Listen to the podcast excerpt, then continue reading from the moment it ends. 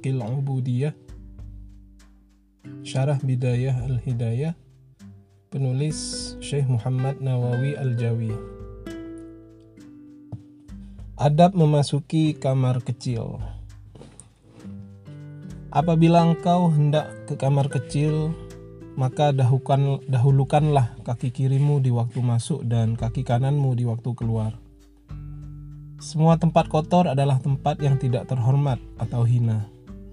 Dan setiap memasuki tempat yang kotor, dahulukan kaki kiri. Demikian dikatakan oleh Al-Wana'i Janganlah engkau membawa sesuatu yang bertuliskan nama Allah Subhanahu wa taala dan rasulnya ke dalam tempat kotor dan janganlah masuk tanpa memakai penutup kepala. Dan cukuplah menutup kepala dengan lengan bajunya untuk melindungi dari gangguan jin sebagaimana dikatakan oleh Ar-Romli. Dan jangan memasukinya dalam keadaan telanjang kaki untuk menghindari najis saat di depan pintu, pada waktu masuk ucapkanlah doa di bawah ini. Apabila terlanjur masuk baru ingat, maka ucapkanlah di dalam hati. Bismillahi a'udzu billahi minar rijzin najisi al khabithil mukhbisi asyaitonir rajim. Artinya dengan nama Allah aku berlindung kepada Allah dari kotoran yang najis, setan yang jahat dan menjadikan jahat yaitu setan yang terkutuk. Dalam riwayat Ibnu Adi, Allahumma inni a'udzubika minar rijsin najisi al-khabithil mukhbisi asyaitonir rajim. Artinya ya Allah aku mohon kepadamu perlindungan dari kotoran yang najis dan setan yang jahat dan menjadikan jahat yaitu setan yang terkutuk. Doa ini terdapat pula dalam riwayat Ibnu Abi Ayaibah tetapi dengan ta'awud lain. Di waktu keluar dari tempat buang air, ucapkanlah gufranaka Alhamdulillahilladzi adhaba anni ma yu'dhini wa abqa fi ma yanfa'uni. Artinya ya Allah, ampunilah aku. Segala puji bagi Allah Subhanahu wa taala yang telah menghilangkan dariku kotoran yang menggangguku dan menyisakan padaku kekuatan yang bermanfaat bagiku. Disunnahkan mengucapkan gufronaka dua atau tiga kali sebagaimana disebutkan oleh Al-Wana'i. Hendaklah menyiapkan batu-batu sebelum buang hajat untuk istinja sesuai dengan sabda Nabi Shallallahu Alaihi Wasallam. Hindarilah tempat-tempat yang menimbulkan laknat dan sediakanlah batu-batu. Jangan engkau berstinja dengan air di tempat buang air hajat yang bukan pada tempatnya karena ditakutkan terkena percikan air kencing hingga menajiskannya. Lain hanya jika dengan batu, karena tidak menimbulkan percikan. Lain hanya dengan tempat yang telah disediakan dan istinja di tempat itu menjadikannya bersih, kecuali apabila di tempat tersebut ada udara yang berlawanan arah sehingga ditakutkan percikan air kencingnya kembali. Menuntaskan sisa air kencing dengan berdehem dan mengusapnya atau memijit dari pangkal hingga ujung kemaluan tiga kali dengan tangan kirimu dengan pijitan yang lembut. Jika perempuan hendaknya meletakkan jari-jari tangannya yang kiri pada rambut kemaluannya dan memijitnya perlahan. Demikian dinukil oleh Al-Bujairami dari Syarah Ar-Rawdah oleh Syekhul Islam. Setiap orang berbeda dalam menyucikan anggota tubuhnya. Hukumnya sunnah jika diyakini bahwa kencingnya sudah berhenti dan wajib bila besar dugaannya kencingnya belum habis, kecuali dengan berdehem. Jika engkau berada di padang terbuka, maka menjauhlah dari pandangan orang-orang sehingga sosokmu tidak terlihat. Kejauhan ini lebih baik daripada menjauhkan diri dari orang-orang ke tempat di mana orang-orang yang keluar dari situ tidak mendengar suaranya, dan tidak mencium baunya sebagaimana dinukil oleh Halwanai dari Ar-Ramli. Tutuplah auratmu meski tidak ada orang yang melihatmu.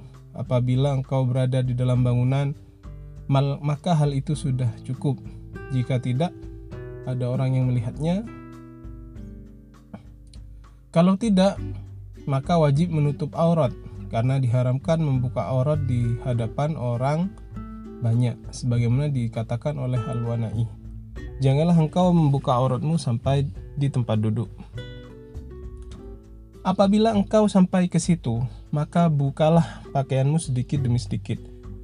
Kecuali bila engkau takut terkena najis, maka engkau boleh mengangkatnya sesuai keperluanmu. Kemudian turunkan lagi sebelum engkau berdiri tegak. Janganlah menghadap matahari dan bulan di waktu buang air kecil maupun buang air besar di waktu terbit dan terbenamnya tanpa penutup seperti awan. Tidaklah mengapa bagimu bila engkau membelakanginya. Janganlah menghadap kiblat dan jangan membelakanginya. Menghadap dan membelakangi kiblat pada saat buang hajat walaupun dada tidak menghadap ke arah kiblat tanpa penutup ketika buang air hajat adalah haram di tempat yang tidak disiapkan baginya. Adapun di tempat yang disediakan maka berlawanan arah dengan uh, dengan kiblat adalah lebih utama. Jika mudah menyimpang dari kiblat. Yang dimaksud dengan membelakangi kiblat adalah menampakkan kemaluan depan atau belakang ke arahnya di saat membuang hajat. Barang siapa menunaikan dua hajat sekaligus, tidaklah wajib baginya menutup aurat, kecuali dari arah kiblat saja jika ia menghadap atau membelakanginya. Disyaratkan penutup itu meliputi semua bagian tubuhnya yang menghadap kiblat, yaitu dari pusat sampai ke tanah. Sama hanya antara orang yang berdiri dan yang duduk. Andai kata ia buang hajat sambil berdiri, maka ia harus menutupi dari pusatnya sampai ke dua telapak kakinya demi memelihara kiblat, meskipun aurat itu sampai ke lutut. Disyaratkan antara ia dan penutup itu berjarak tiga hasta atau kurang sepanjang hasta manusia yang sedang. Diharamkan menghadap atau membelakangi mushaf di waktu buang hajat bila mana menimbulkan kesan penghinaan, bahkan bisa menjadi kufur. Demikian pula dikatakan tentang menghadap atau membelakangi kubur orang yang dimuliakan sebagaimana disebutkan oleh Al-Wanai. Janganlah buang hajat di tempat berkumpulnya orang-orang, tempat umum milik orang banyak, tempat mencari nafkah atau tempat untuk beristirahat Hal itu tidaklah disukai jika mereka berkumpul untuk suatu perkara yang mubah. Tetapi, jika bukan tempat untuk berkumpul, maka tidak ada larangan. Bahkan wajib jika hal itu bisa menghilangkan maksiat. Janganlah kencing pada air yang diam. Adapun air yang mengalir maka tidaklah dilarang. Diharamkan pula kencing di tempat yang diwakafkan dan air yang berhenti di situ, meskipun sedikit.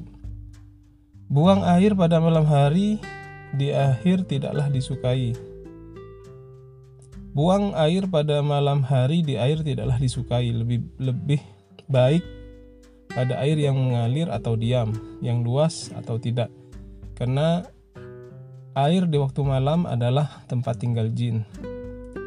Dan di bawah pohon berbuah, walaupun buahnya boleh dimakan, tetapi demi memelihara buah yang jatuh, meskipun di masa musim buah. Hal itu tidak disukai selama tidak ada sesuatu yang dapat menghilangkan najis di tempat itu seperti hujan dan lainnya.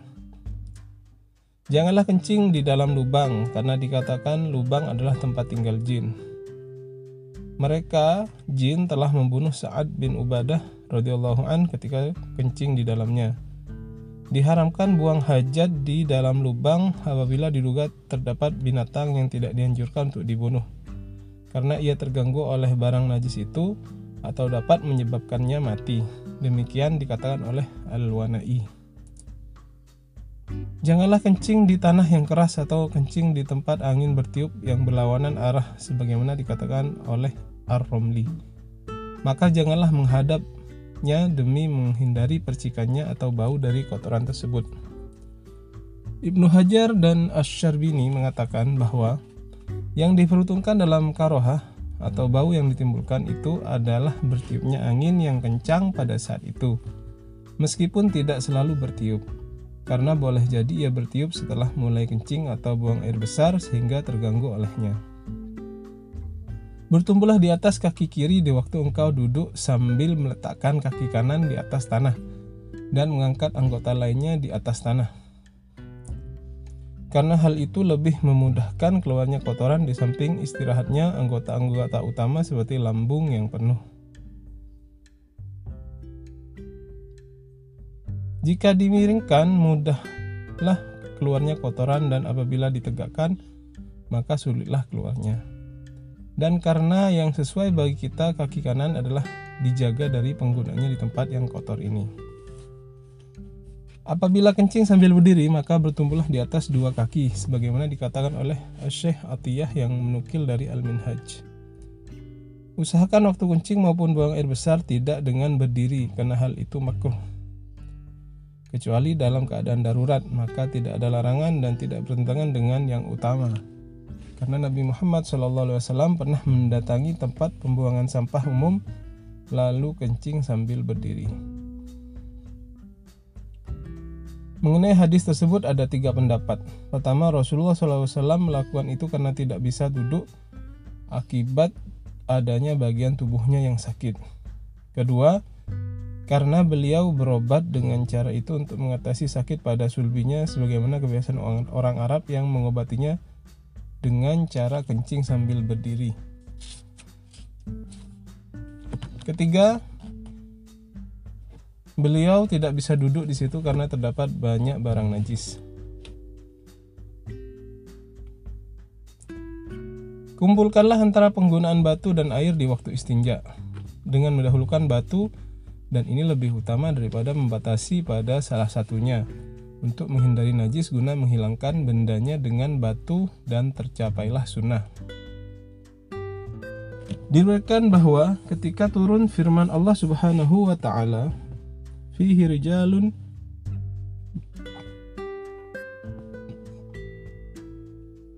fihi rijalun yuhibbuna ay yatatahharu wallahu yuhibbul mutahhirin.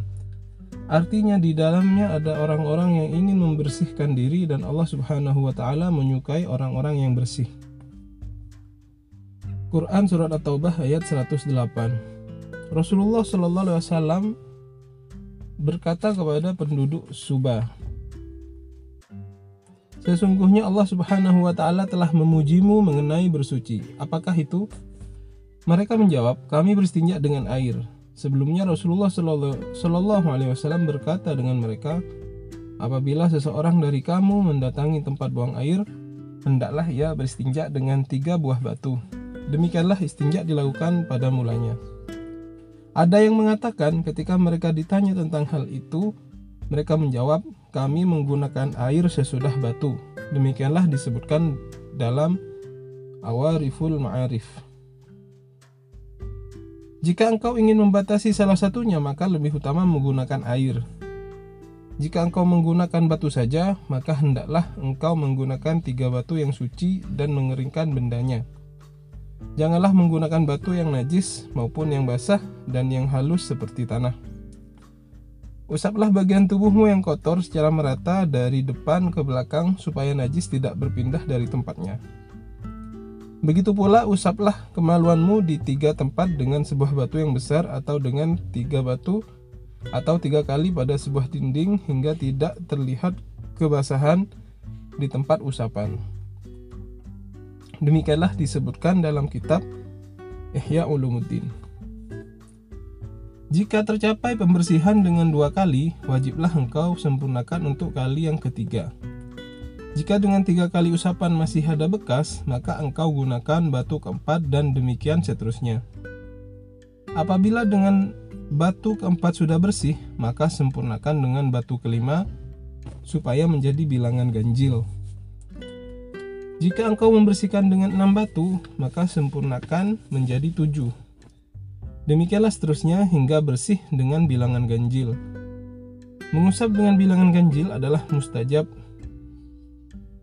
sedang membersihkan adalah wajib. Mengusap dengan bilangan ganjil adalah mustahab, sedang membersihkan adalah wajib. Ketahuilah bahwa pengarang menyebut enam syarat dalam menggunakan batu. Dua kali membersihkan kotorannya, yaitu harus sampai suci untuk menghilangkan najisnya. Sedangkan yang ketiga mengusap tiga kali dengan meratakan setiap usapan pada seluruh tempat yang dibersihkannya. Salah satunya tempat di mana ia beristinja, yaitu tidak berpindahnya benda yang keluar. Janganlah beristinja kecuali dengan tangan kiri, yaitu mengambil batu dengan tangan kiri dan menuangkan air dengan tangan kanan. lalu menggosoknya dengan tangan kiri hingga tidak tersisa bekasnya yang dapat diraba. Cukuplah dalam hal itu jika diduga najis telah lenyap dan tidak disunahkan mencium tangan.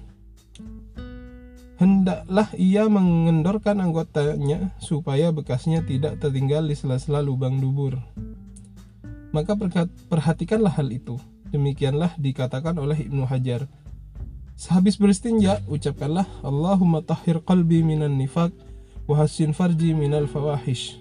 Artinya ya Allah, bersihkanlah hatiku dari sifat munafik dan lindungilah kemaluanku dari perbuatan-perbuatan keji. Ketahuilah bahwa berbicara ketika memasuki tempat buang hajat adalah makruh sekalipun tidak buang hajat. Misalnya masuk untuk meletakkan kendi atau menyapu kecuali untuk suatu kepentingan tidaklah dihukum makruh seperti berzikir di dalam hati. Cukuplah dalam keadaan ini bila kita malu kepada Allah Subhanahu wa taala dan melakukan muraqabah serta mengingat nikmat Allah Subhanahu wa taala dalam mengeluarkan kotoran. Andai kata tidak keluar, niscaya akan membunuhnya. Ini termasuk peringatan besar walaupun tidak mengucapkan dengan lisan sebagaimana dikatakan oleh Umar Al-Basri. Setelah selesai beristinja, gosokkan tanganmu di tanah atau di dinding untuk menghilangkan bau yang melekat. Kemudian cucilah tanganmu termasuk ada pula adalah duduk lama tanpa keperluan mendesak dan tidak mempermainkan tangan. Tidak melihat ke kanan atau ke kiri, tidak memandang ke langit atau kemaluan atau keluar tanpa keperluan.